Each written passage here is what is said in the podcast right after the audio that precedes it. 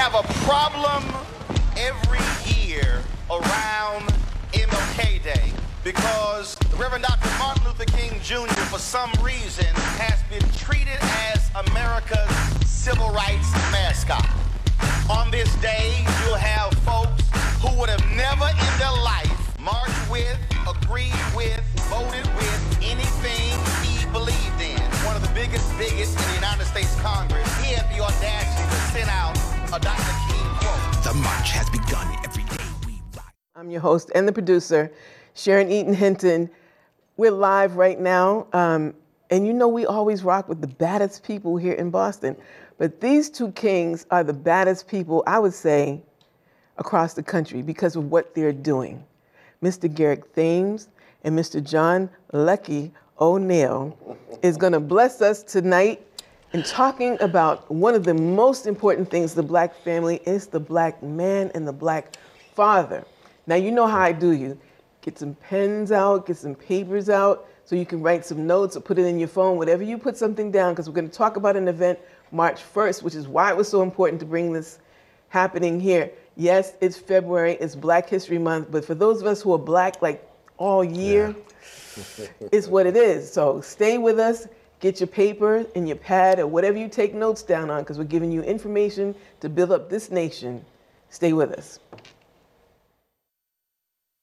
Years ago, I interviewed Kweisi Mfume, then the president of the NAACP. As between the presence of white racism and the absence of black fathers, I asked him, which poses the bigger threat to the black community? Without missing a beat, he said, the absence of black fathers. It was President Barack Obama who said, We all know these statistics that children who grow up without a father are five times more likely to live in poverty and commit crime, nine times more likely to drop out of school, and 20 times more likely to end up in prison. The Journal of Research on Adolescence confirms that even after controlling for varying levels of household income, kids in father absent homes are more likely to end up in jail. And kids who never had a father in the house are the most likely to wind up behind bars. In 1960, 5% of America's children entered the world without a mother and father married to each other. By 1980, it was 18%. By 2000, it had risen to 33%, and 15 years later, the number reached 41%. For blacks, even during slavery, when marriage for slaves was illegal, black children were more likely than today to be raised by both their mother and father. Economist Walter Williams has written that, according to census data from 1890 to 1940, a black child was more likely to grow up with married parents than a white child. For blacks, out of wedlock births have gone from 25% in 1965 to 73% in 2015. For whites, from less than 5% to over 25%, and for Hispanics, out of wedlock births have risen to 53%. What happened to fathers? The answer is found in a basic law of economics. If you subsidize undesirable behavior, you will get more undesirable behavior. In 1949, the nation's poverty rate was 34%. By 1965, it was cut in half to 17%, all before President Lyndon Johnson's so called War on Poverty. But after that war began in 1965, poverty began to flatline. From 1965 until now, the government has spent over $20 trillion to fight poverty. The poverty rate has remained unchanged, but the relationship between poor men and women has changed dramatically. That's because our generous welfare system allows women, in effect, to marry the government. And this makes it all too easy for men to abandon their traditional moral and financial responsibilities. Psychologists call such dependency learned helplessness. How do we know that the welfare state creates disincentives that hurt the very people we're trying to help? They tell us. In 1985, the Los Angeles Times asked both the poor and the non poor whether poor women often have children to get additional benefits. Most of the non poor respondents said no. However, 64% of poor respondents said yes. Now, who do you think is in a better position to know? Tupac Shakur, the late rapper, once said, I know for a fact that had I had a father, I'd have some discipline, I'd have more confidence. He admitted he began running with gangs because he wanted the things a father gives to a child, especially to a boy structure and protection. Your mother cannot calm you down the way a man can, Shakur said. You need a man to teach you how to be a man. In my book, Dear Father, Dear Son, I write about my rough, tough World War II Marine Staff Sergeant dad. Born in the Jim Crow South of Athens, Georgia, he was 14 at the start of the Great Depression. Growing up, I watched my father work two full time jobs as a janitor. He also cooked for a rich family on the weekends and somehow managed to go to night school to get his GED. When I was 10, my father opened a small restaurant that he ran until he retired in his mid 80s. He was never angry or bitter and insisted that today's America was very different from the world of racial segregation and limited opportunity in which he grew up. Hard work wins, he told me and my brothers. You get out of life what you put into it. You can't control the outcome, but you are 100% in control of the effort. And before blaming other people, go to the nearest mirror and ask yourself, what could I have done to change the outcome? This advice shaped my life. Fathers matter. Until we have a government policy that makes that its first priority, nothing will change. I'm Larry Elder for Prager University. Welcome back. So that was a lot of information. And if you weren't paying attention or you went out to the bathroom or whatever, the show is going to get run again. But I want you to get the full effect of what's happening right now because it's been happening for a while. And my two guests, welcome, John, Thanks. Lucky. Should I call you John or Lucky? You call me John. Call you this John. is a professional setting here. My family and friends call me Lucky, but I'm John O'Neil, director of the Nurturing Fathers program. And Garrick Thames. Thank You've got a couple of hats on. Yes, yes, yes. So yeah. tell us about all your hats. Um, I'm here with the um, Family Nurturing Center. I'm one of the ambassador speakers. Um, I, John, go into DCF offices and share my experience, hoping they get a good idea of a different way of treating fathers. And then I have Lives Are Meant to Be Changed. It's a um, sole proprietorship right now, waiting on our 501c3 papers where I go into prisons. I take men to the Office of Returning Citizens. I introduce men to the nurturing family, help them with housing, jobs, so we won't have excuses of not being fathers or not being present in our, in our children's lives. Thank you for being here for me with me this evening and with our guests. Um, one of the clips that people may see later on, and it depends on how the conversation goes, because I know you all have a wealth of information. And I was just telling John before we even went in the air, you and I have been talking over the phone Yeah. for a while. Right. And so, um, and you just recently got an award or something, right? A citation through Union Capital Boston, yes. See, I'm paying attention to you. Wow. I, I, I got my I never eyes, even mentioned that. I got my eyes on you. That, that's our research, bro. Yeah, so the Family Nurturing Center of Massachusetts is a nonprofit organization which offers programs and services that promote healthy relationships and positive parenting. Uh, the Family Nurturing Center provides support, resources, and education for families to foster nurturing environments for children. What is a nurturing environment?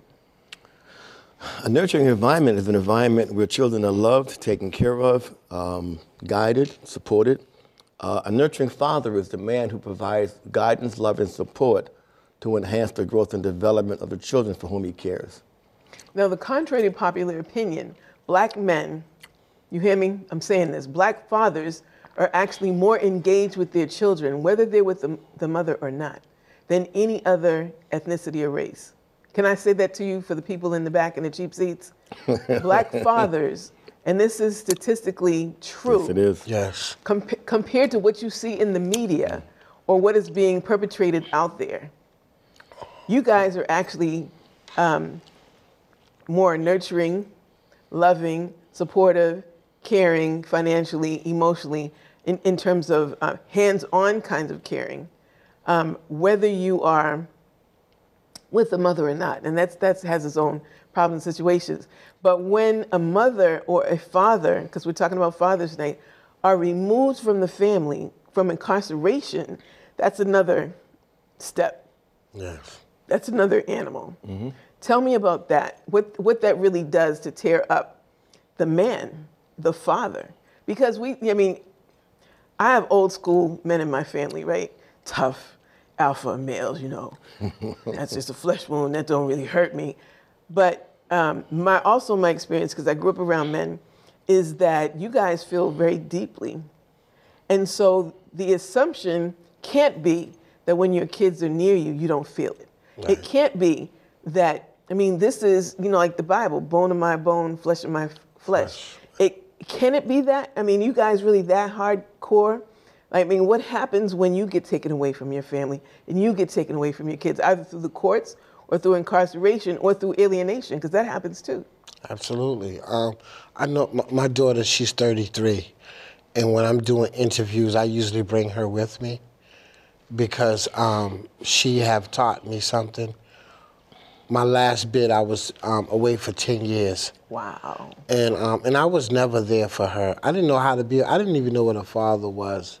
I know a father's responsibility, but I knew when I was away from her all that time, it's like everything is going through me. When she cried, I cried. When she was going through something, I was going, I, I was feeling everything. And I, didn't, I couldn't explain it. It wasn't until when I came home mm. to a woman now, and here I am saying, I want to take you for ice cream. And she was like, nah, we missed those stages. But she left a little door open for me, and she allowed me to be a grandfather. And every day I would go over there to see my granddaughters and play Barbies with them. And, you know, one day she just joined us. And today we have our days where we go get our ice cream. And she's seen the way I was parenting. I'm a single father of twins. I had them since they was eight. Boys or girls, twins? Boys. 18 months, they're 11, year, 11 years old right now. Mm-hmm. One of them's an honor roll, high honor roll student. Mm-hmm. And it's because I put the, this man changed my life. Hmm. This man changed my life. He taught me what nurturing was. Mm. I don't tell my sons not to cry or, you know, they're total, op- one wants to cuddle, one wants to watch a movie you know and so just just spending that time and watching them grow and develop and learning about ages and stages. I wanted to be one of those fathers where i could take my um, sons to the hospital and have a have a pre um, assessment already of what's going on with him. You know i didn't want to be to say oh here doctor you know. No this is what's going on with him. So i had to educate myself. So, but John mentored you. So, John, how do you do that when you have men that say, I didn't know what it meant to be a father? Where did you get your um, training, your exposure, your mentoring for being a father? Because Well- you look a little bit older than him, but with black I'm a- I'm a people, whole you lot never older know. You never know. I'm a whole lot older Black than him. don't crack. You never know. not that much I got I got grandkids older. So. um, I'm only kidding about that part. Um, you know, I um, let me just say, say this first, right? Because this is when I listen to Larry Elder, you know, and that's um, that's a trope that's been thrown around um, for centuries about black men. You know, the the popular notion is that we um, we make babies, but we don't stay around and raise them. You know, um, and you have to understand where that comes from, right? When we were slaves on the plantation, we had no control over our families. Your wife, your daughter, your son could be sold away at any, you know, in a moment. The master could come down to your hut and take your wife up to the big house and rape her. And have kids. That's and have right. kids, do whatever you wanted to her. You had no power. Whether right? you were married to him or not. Exactly, right? So black men have, have, have, have struggled for centuries now to, um, to be the best father that they can possibly be under the circumstances that we live in this country, under the oppression and the racism that we live with. Say, I've been doing this work for a very long time. And the vast majority of men that I've worked with, and I work with black men, I work with, with white men, Hispanics, uh, Arabs, I work with all kind of men, Japanese most men, especially black men, want to be good fathers. They really do. Sometimes they just don't know how. They themselves may have come from a, a difficult situation. They may not have had that father in the household and that positive role model. So, what we do with the Family Nurturing Center, the Nurturing Fathers program, we um, we teach nurturing philosophy. There was a gentleman named uh, Dr. Stephen Bavolek, and he, he passed away uh, about six months ago. He was a really uh, a, a, a good man. Uh, and he, as a graduate student about 50 years ago, uh, in working with um, families, he observed that families who were involved with child protection services um, were usually deficient in certain areas of parenting. and he identified those areas and he, and he uh, named them constructs. And um, nurturing philosophy is designed to prevent child abuse and neglect. By whom? By by anybody? By Dr. Ba- but, well, anyone can be taught to nurture, right? There's this popular notion, right, belief that if you're a mother um, and you've had children, you automatically know how to nurture. That's not true. Fathers, though, you know, we- we're so inept and, and, and, and you know, and, and inexperienced that we need to be taught how to nurture. That is way far from the truth. But don't you know? See, here's the thing. I'm gonna push back a little bit Okay? because I hear that. I, I didn't. My father wasn't around. I never knew how to be a father. But by your father not being around and seeing other males, don't you know how not to be a father from the bad examples too? Not necessarily, right? You know what? You know what happens, Sharon, right? Is um, we tend to parent the same way we ourselves are parented. Our parents were our first teachers. So whether we learn by omission and we learn by commission. So if your father wasn't there in the household or he wasn't in your life, you learn from that, right? And what we know, especially with males, but females as well, um, when the father is not around, we suffer and we become angry, you know. And uh, like elder did say some some some things that were true. We're five times more likely to to commit suicide, to use drugs, to drop out of mm-hmm. high school as children, to have a, a child out of wedlock. Um, there are some dire things that happen to children who don't have a father in their life. Mm. The father does not necessarily have to live in the household, mm-hmm. because we understand in America, 55% of our marriages end in divorce within the first seven years. It's, it's higher for black people. However, It- it is higher, exactly. However, right after slavery, the thing that we did is we went looking for our families, and all the way up until the 70s, most black people, most black kids had both of their parents until, you know, until you had uh, um, the housing policies. Because I don't think they did that to anybody else. You can get housing, but you can't have your man there. I don't Well, remember them doing it to it's anybody called, else. Well, it, it happened to poor people. It's called the man in the house rule. And it actually started during recon, before Reconstruction, actually. It started after slavery. And that's where the migration took place. Folks from, say, Miss, Miss, Mississippi or Louisiana would migrate straight up north to, to Chicago, to Detroit, to New York, to, to, to Boston, for instance, uh, looking for better opportunities. And it's sad that um, these policies were put in place that if there was the man in your household, the family couldn't receive services. That's right. And it was one of the tools that they used to, to, to, to, to, to break up black families. So what would happen is oftentimes, many times, is the father would realize, well, if I leave, then my family can be taken care of. Right. So he would leave, right? And he might go north or wherever he went. Uh, he might save some money and then bring his family up later. But he did leave for a time. He left his children and, and, and the woman, the mother of his children, down south or wherever they were from to till the land and do whatever they did. Um, there we are the only, um, only community that, in my opinion and estimation, have been under siege since we've been in this land. That's not your opinion. That's history. Well, some people don't I mean, believe you can that. have an opinion, but then, No, some folks don't believe that. That's, well, that, that's, that's, on I them, my right? opinion, right? I, I'm a teacher. I know. There you go. But we've been under siege the whole time. The amazing thing about us as the people and us as, as, as black males and fathers is that we fought through all, we struggled through all of that, mm-hmm. all the oppression, right? I don't think our story has been told properly. The rise of black folks in America is probably the most meteoric rise of any people in the history of the world. We came from slavery.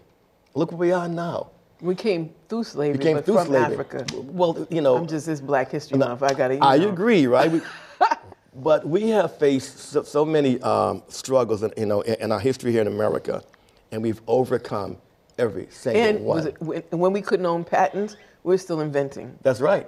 Th- That's right. The shoes, Right. the shoes that we wear, the shoe last was created by a black man. That's right. Right. We drive every day on the roads, and the, the street lights were created by a black man. Mailbox. The mailbox. Iron The the gas mask. Hold it. 3D, The- uh, 3D cameras, 3D motion pictures. Blood plasma. I mean, we- and we- he we- died because he couldn't get it. Couldn't get it. That's right. Dr. Richard Drew. Drew. Dr. Drew. That's right. Died outside of a hospital because they, he- they wouldn't admit him because he was a black man. And he invented blood plasma, right? So I say, I would like to say this here, right? And one thing that kind of, one of my pet peeves is when they talk about black men not being there for their children, that's an outright lie. Mm-hmm. And they're using the wrong me- metric. Okay, And it's probably true that seven out of 10 black children in America are born to a single mother, right? But that does not mean that the father is not involved in their lives. So they use marriage as the metric. So when fathers aren't around, my, I- my father was in my household, my grandfather was in the household, his grandfather, father was in the household. There's a, a great uh, see, you're old school though, right?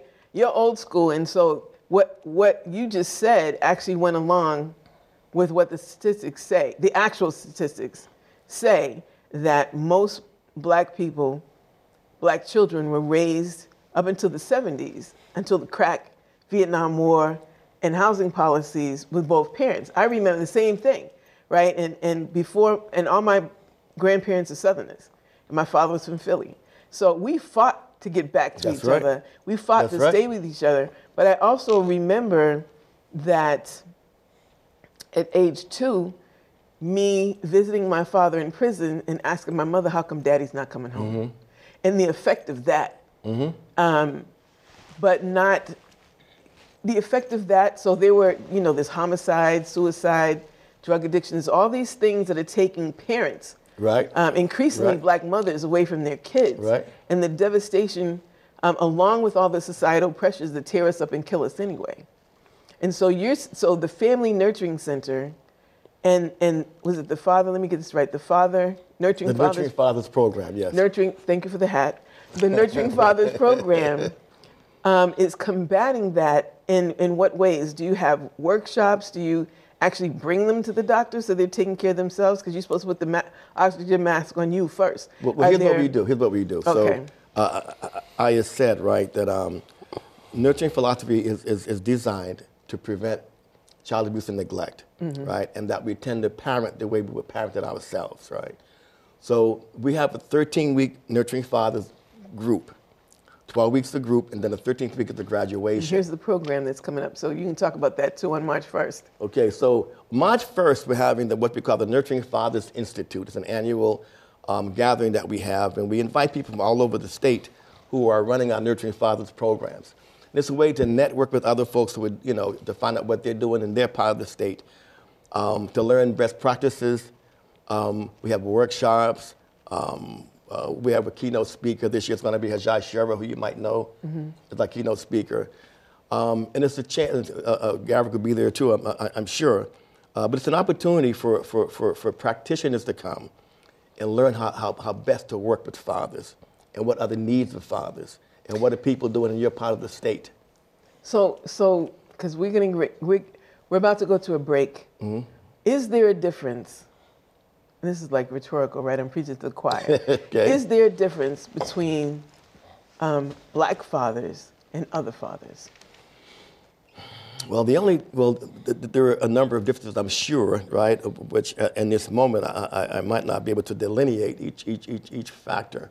But I would say this, and I said it a minute ago: we're the only community that, ha- that has been under siege since we've been here, right? So we face certain pressures that other fathers don't face Like what?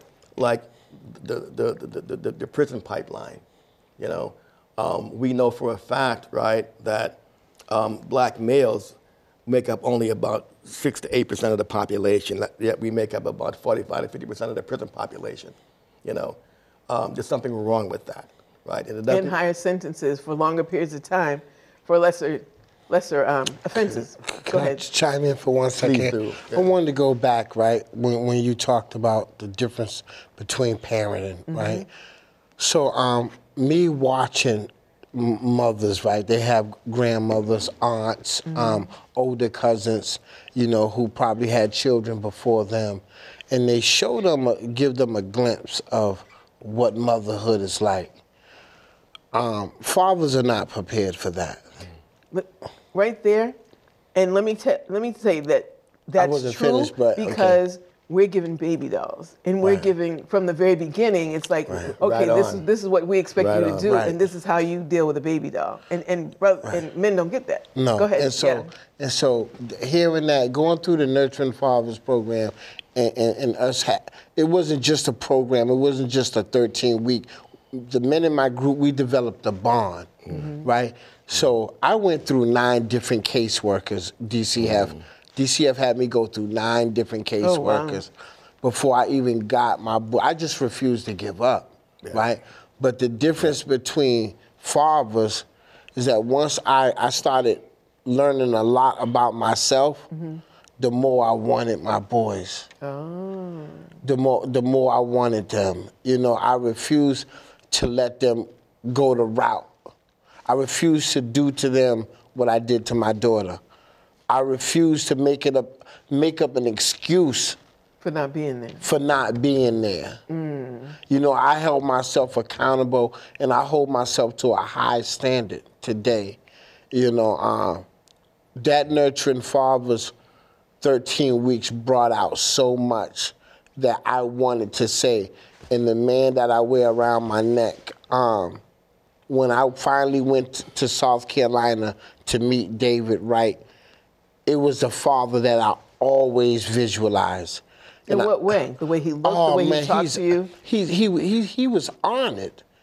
He was on it, and, and and I knew how my daughter felt. Now I knew how my daughter felt as I was parenting my younger ones. Mm. Right, I knew how she felt. Like, wow, my father's this great man to them, but I didn't have that. My father, no matter where he went in Manning, South Carolina, hi David, hey Mr. Wright, thank you for the food. And you saw that. Thank you for cutting my grass. He ran a, a, a young men's program down there, you know, and me and him, we got, we was just getting, getting right, tight, and um, and COVID, he took him, right? But So- it was, it was always the father that I wanted, that I got to see, and. And I'm like, wow, my, my They you- exist. Brothers, yeah. Men like that exist. Right. If you meet my sons, you will yes, ma'am, no, ma'am. When I meet your son, you say When? if. Yeah, I'm when? just saying, you know, if. we I would say ride this here- about Garrick, right? I met Garrick when I was doing a group at Whittier Street Health Center. Uh, he had he was working there part time, I think, and he found out about the program. and He came to the program, Yes. and he, he shared um, what he was going through with us. And he said that he had had these twins, and he, uh, DCF had, had, had taken them from the mother, and put them in placement, and he wanted to, to go to court and, and, and, you know and be in their lives. So I told him what he had to do. You know, go get the swab test done. You know, uh, uh, uh, uh, make sure that you you are the father legally, the father, a judge to be. Um, and this man fought for over a year, would not give up. And then he came to the group one day and said, I got custody of my sons, man. He was so, so happy. They're 11 years old now. And I watch this man grow. I watch this man come into the group, um, frustrated at times with how DCF and the courts were treating him. Um, but he persevered. And that speaks to how badly, how deeply badly he wanted to be a father to his children. And he's representative of many black men that I've worked with over the years, right? Black men who want to be good fathers, most men do. Some don't know how, and some never had that. So, you know, they, they just don't know how to do it themselves. So the first thing we do in our group, the very first week, we get the father in touch with how he himself was fathered. We do an exercise called uh, the visualization, my father and me. Wow. And I asked them, remember that? And I asked- Visualization of my father and me. my father and me, and I asked them to close their eyes, and we'll walk them through a scenario where they might be with their father as a child. I asked them, How did he treat you? How did he show love to you? What did he do when he was angry at you? How do you treat your mother? Were you afraid of your father? And questions like that. And when I tell you, Sharon. Is that in that workbook? yes, it is. And when I tell you, Get Sharon, the right? workbook. Y'all gotta get the workbook. When I tell you, Sharon, right? I've seen grown men break Cry. down I, any one of those questions, I can break imagine. Break down. Sometimes, you know, for good things. My dad was a great guy. I miss him so much. But mostly, it's dredging up a lot of pain for a lot of fathers because their dad was not there for them. Hold on, hold on to that thought. Now, and you hold on and don't go anywhere. Um, if you just tuned in, we're on another level. That's the name of the show. I'm your host, Sharon Eaton Hinton. Um, We're going to take a break, but don't you take a break because it's information that we will share with you, and we'll be right back. Please welcome Correctional Officer Calvin Williams.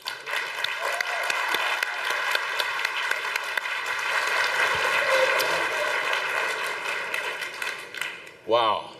Uh, this event is uh, really looking good. You guys, uh, everybody's respecting one another, and it's uh, really turning out nice.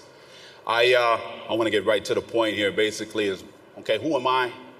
Everybody knows my name is uh, Officer C. Williams. I've been called Billy D. Been called Ray Parker. Some people call me the Reverend because I do some singing around here from time to time. But today, what I want to talk about is my biggest job. That's being a father. I look at a lot of these young men in here and I see like these pictures holding the football, got all of that going on. I see that all the time. I see so many people walking around here that show so much potential, but maybe somewhere along the way, that guidance wasn't there. So, what I'm trying to talk to y'all about today is each and every one of you, be it you're a father, or be it that you have the ability to talk to children in whatever way. I just want to point out the fact that me personally, I didn't have my father. When I grew up at the age of six, my family broke up. I came from Detroit, east side of Detroit.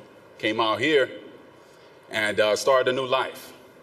Okay, there was a lot of atrocities that go on. I can go the long story. Everybody got theirs. Okay, I'm not trying to go into all of that. But the bottom line was my pops wasn't there. I would see men, they looked like my dad. I missed him. I would want to talk. He wasn't available. It's okay, cool. I grew up, very masculine kid. Okay, love girls, hit hard, like to play ball, like to play basketball, everything masculine. But the thing was, was the means of passage was missing. I didn't have one.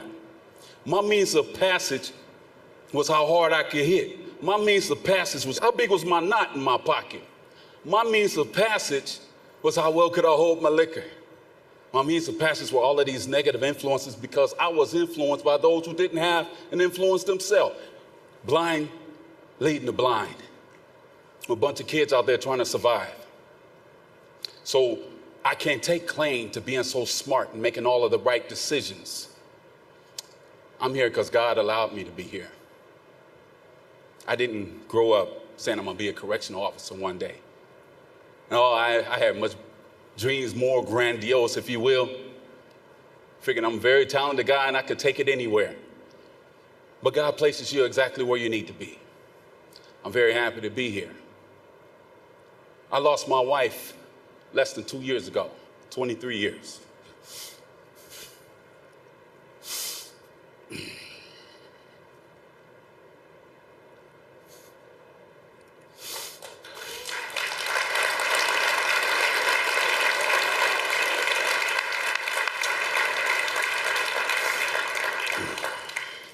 All right.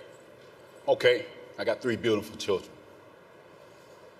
Not having my dad, man, I got a firm fight to be a father.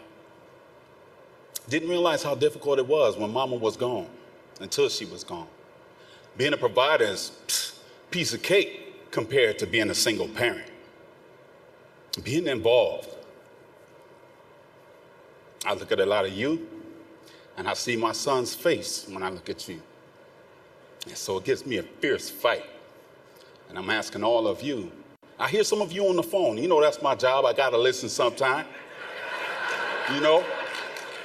And I hear some of you talking to your sons, to your daughters. That's the difference. You see, your presence in their lives gives them validation. They ain't got to find it in the streets. Men who have jobs, busting your tail for that dollar and forgetting about the child that's watching you every day. What's most important right now is to pay attention. We as fathers are logically capable of being able to watch our child and say, you know what, I see that habit, I'm going to curb it right now and get them where they need to be. That's how we do it. And if we do it, if enough of us are trying, you don't have to be way up here, way down there. It's just the fact that you say, I love you, I'm watching you. Makes a world of difference, man. Because it's that guy in the street that say, hey man, I got you, I got you. He ain't really got it. Ain't nobody gonna ever have you like your daddy got you. When you love your child and you understand the pains of life, you will fight. And I ask all of you, men, stand up, be fathers. And this will change tomorrow, I promise you. Thank you. Welcome back. Um, even if you're not a father, so so let me just say I've heard on Father's Day, mothers get up and claim to be a father. Um, and there was a clip that I'd seen on YouTube where this brother did this spoken word thing, and he said when he was a child, when he was a student, um, and the teacher asked him to spell father, and he said M O T H E R. For all of you sisters that are doing it by yourself, for whatever reason, or feel you're doing it by yourself, or you're really doing it by yourself, God bless you, but you are not a father. Fight me, okay? um, you're not. You may have to do both of those things because you have to. And maybe you want to. And I'm not going to get into whole gender thing or anything like that. I'm just saying that for me, there was a uniqueness about my mother that was different than my father. And recognize that. And there is a Mother's Day, and you be the mother and the superwoman and all that other stuff. But if there is a father there, let him be the father. And the two fathers I'm recognizing today are John Lucky O'Neil, because you know I'm gonna start calling you Lucky because we friends, right? Yeah, exactly. And Garrick cool. Thames. And Garrick, we, we just family now. Like you can't get rid of me now. I'm like a stray cat that you feed in the back porch, right? I really want want, want to say something, right, Mm-hmm. real quick. Um, I'm glad you said that. Mm. It, it takes a, a, a strong mind and a confident woman within them, in herself to say that out loud. Thank you. Because um, one of my sons, while he was away in foster care, before I got custody of him, was with two mothers. Mm. And, and, and they dressed him as female. They dressed him as a female. dressed him as a female from an infant all the way up and, and, and treated him as such. And, and it so when I got him, I had a lot of work to do, a lot of therapy, a lot of being there, a lot of letting him act out. And, you, you know, um, um, when, when, uh, when I first got him, he had dresses. They had brought it.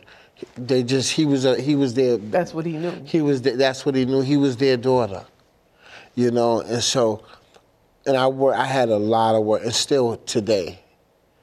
But I'm available. And, and another thing you said that brought up a memory. I remember when I took my my my sons to a dental office, right? And they used to always ask me, "Do you have a paper that can show that you're the father?" Mm. Mm. It- it- it- so I had to carry uh, I had to carry around my custody papers of my sons mm. with me, even to a certain hospital. Because the assumption was that they're not yours. Right? Can you prove that you Do you got any paperwork saying that? I said, and I, I said to the young lady, um, "Are mothers ask these questions?" Sometimes. I said, "Why?" Because I never heard Black it. mothers. Okay. Sometimes. So, but I was just shocked that for a while I had to carry these papers around. Mm. And your sons were how old? At that time, they had to been around seven. Oh, wow. They weren't baby babies. No, no. Mm. Cer- certain places I had to take my papers. John, what are some of the, eh, see, eh, we always run out of time. What are some of the specific barriers that you have to deal with when the father has been formally incarcerated?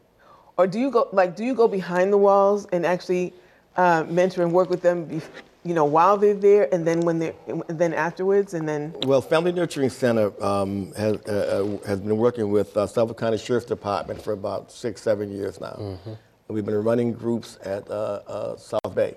oh, okay. Uh, Sheriff and- Tompkins. Yes, indeed. Yeah. Sure. And uh, recently, um, we expanded, and now we're running groups at South Bay and at Nashua Street. Oh, wow. And I'll say this here, right? Uh, I'm really proud of that program. We've been doing it for six years now.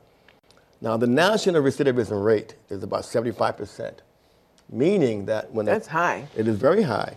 When, it, when someone leaves prison, within three years they're back in prison, 75% of the time. The, nat- the rate at, at, at South Bay is 46%. That when they leave South Bay, almost half of the guys come back within three years. That's still But- high. It's very high. But I've been running this program now for six years. In six years, we've graduated over 200 and say about 20 guys. And our rate of recidivism is less than 10%. It's about 8% actually, Yes. right? I wish I had a, an applause track because I would play the applause. Because right what, it, what, what it says is in line with the research, and we know this to be true, is that if we can connect a father while he's in prison with his child, Hmm. more than likely, when he gets out of prison, he'll maintain that contact with that child. And he'll pay child support. And in that scenario, everybody wins, Hmm. right? Sheriff Tompkins was um, wise enough and, and, and adventurous enough um, to want to do different type of programming that he thought might be effective. So he let us into prison, and it's been very successful for us. It really has. As I said, we also work with the Office of Returning Citizens. Right? So we'll identify a father while he's in prison. He might go through the program in the prison, nurturing father program in the prison, and when he gets out, he gets out, hit the ground running. We, we have set up with employment, housing, and other service needs that he has, you know. So we try to get the, the father reacclimated to the community, uh, but the, the, the, the bond there is a connection with his, with his children and his family. And I'll tell you again, Sharon, most men, most black men want to be good fathers. They really Now, do. I rem- I'm just bringing a little bit of my history. Um, I told you the part about seeing my father in prison Mm-hmm. and wondering why he wasn't coming home, right? And then when he came home, um, I only had five years with him until he was murdered. Mm-hmm. And I was a teenager, 13. Mm. But to this day, he was one of the most powerful images that, That's right. Like, he was like God to me. yeah. You know what I'm saying? So my father was the one who was in the Nation of Islam, so I was with him in the Nation of Islam.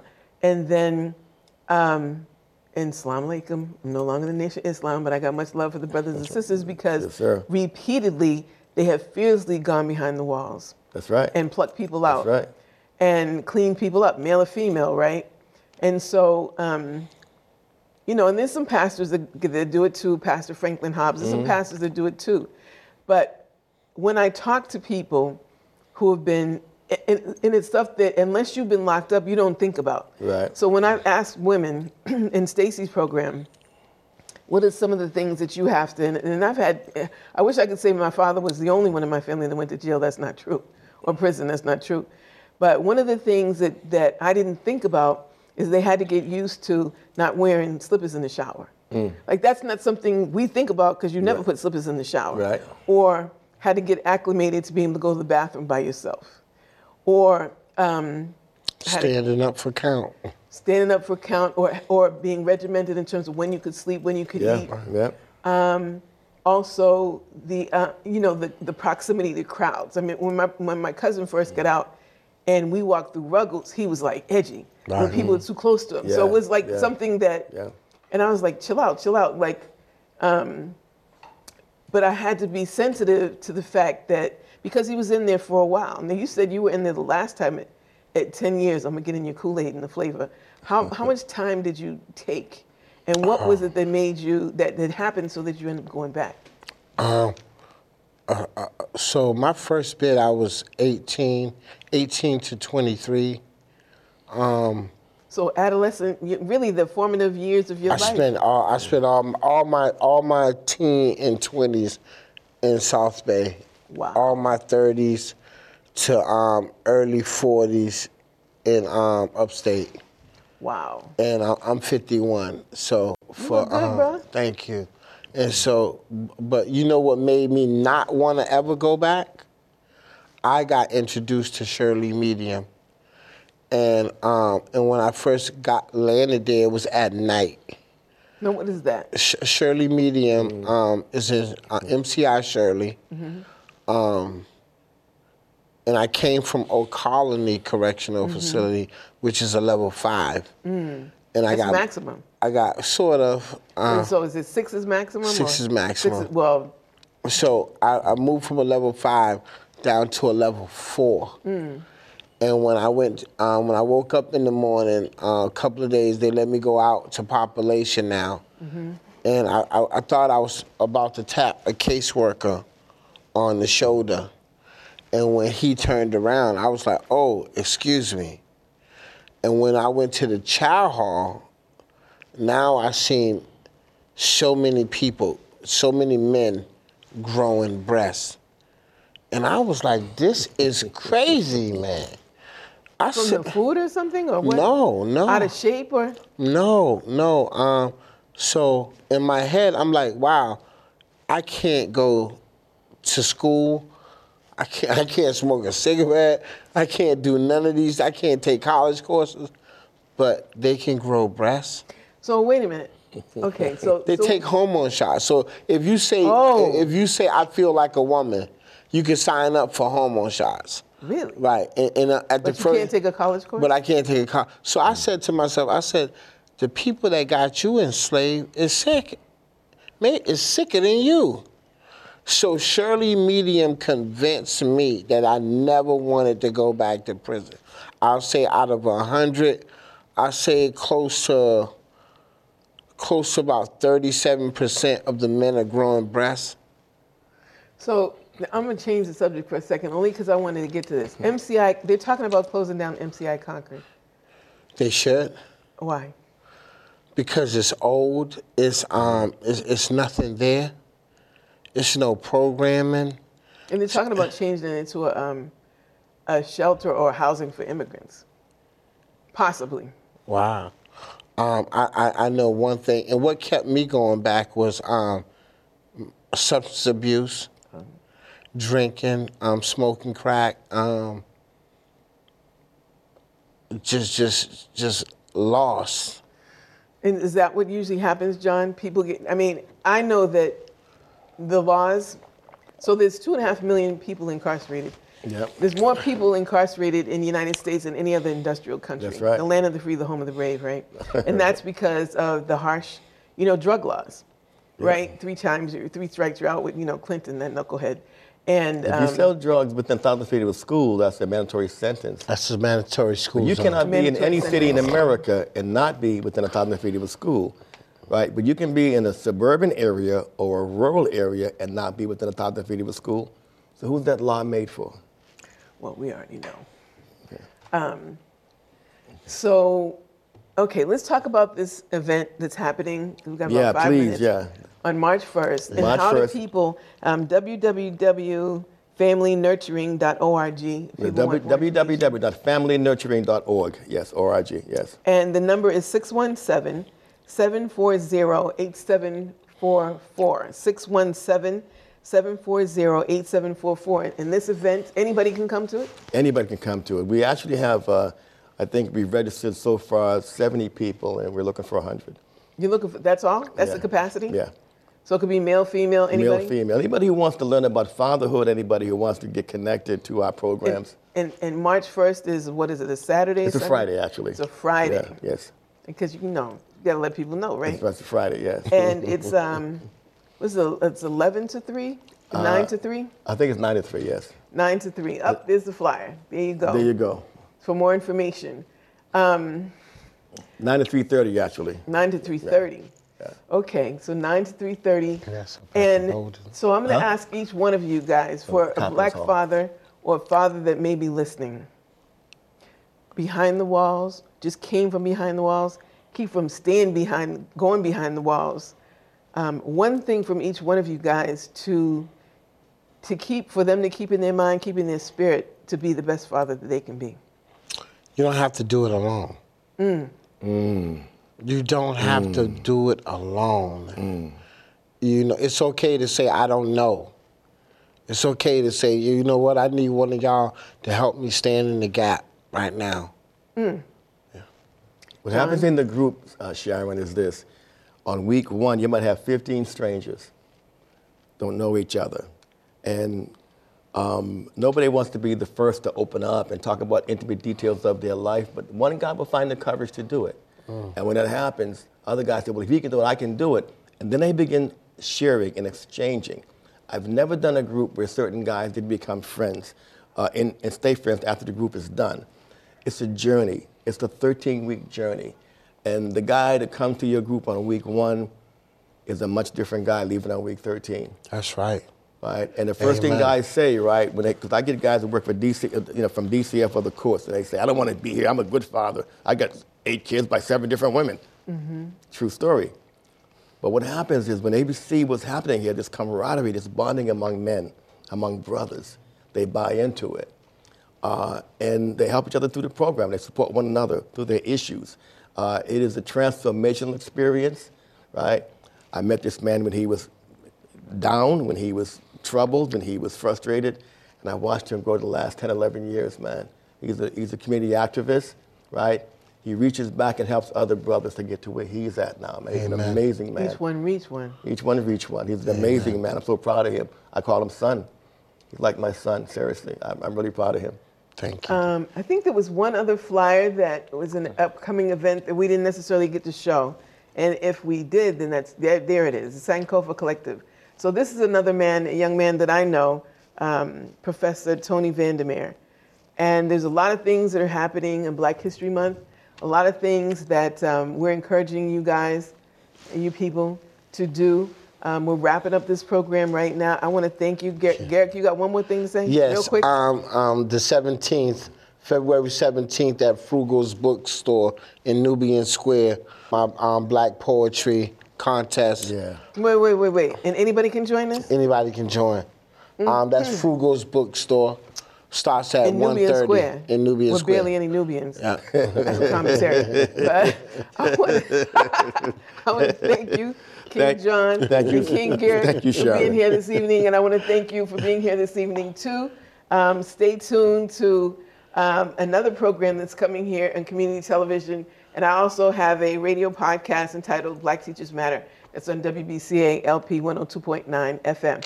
I'm your host, Sharon Hinton. Take care of yourself and each other. We got to do it together. You can't do it alone. God Amen. bless. God bless. That's right. I told you it was has been treated as America's civil rights mascot. On this day, you'll have folks who would have never in their life marched with, agreed with, voted with biggest bigots in the United States Congress, he had the audacity to send out a Dr. King quote. The march has begun. Every day we rise like the sun. We fight till the battle is won. Can you hear the footsteps? Listen, cause we're coming like a gang on the street, so you better start running. It's time for some action now. Historical progression. Generations march in succession through 400 years. Hate, blood, sweat, and tears, and counting. The resistance is mounting.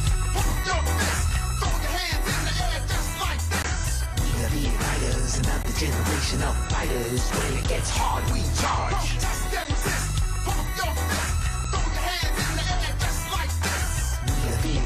Another generation of fighters. We don't quit, we hit. Don't get it twisted. Black women insist.